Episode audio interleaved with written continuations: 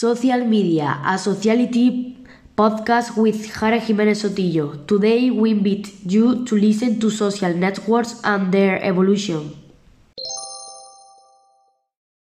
Hello from Sociality, dear friends. Greeting to our friends who follow us every week. Today, in one more episode of Jara Jimenez Sotillo, but this time we are going to take a step today by talking to you about a topic that maybe interests you or maybe no.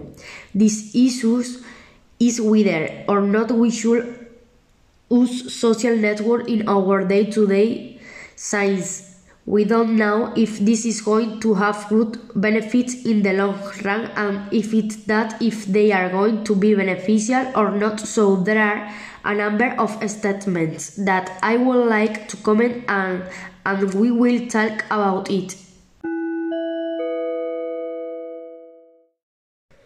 Space sponsored by Integrate, a company dedicated for more than 10 years to the world of social network.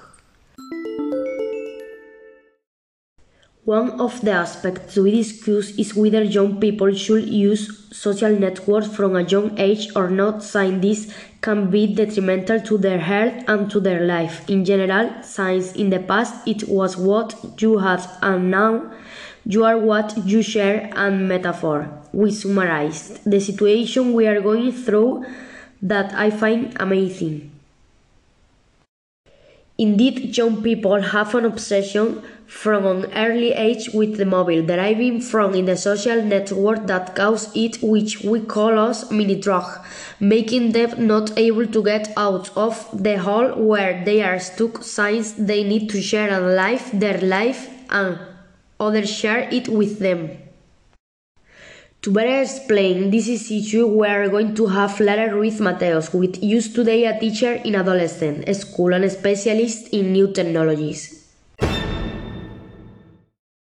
Good morning, Lara. I am delighted to be able to talk to you again. We will be able to hear your opinion about the problem of social networks and young people.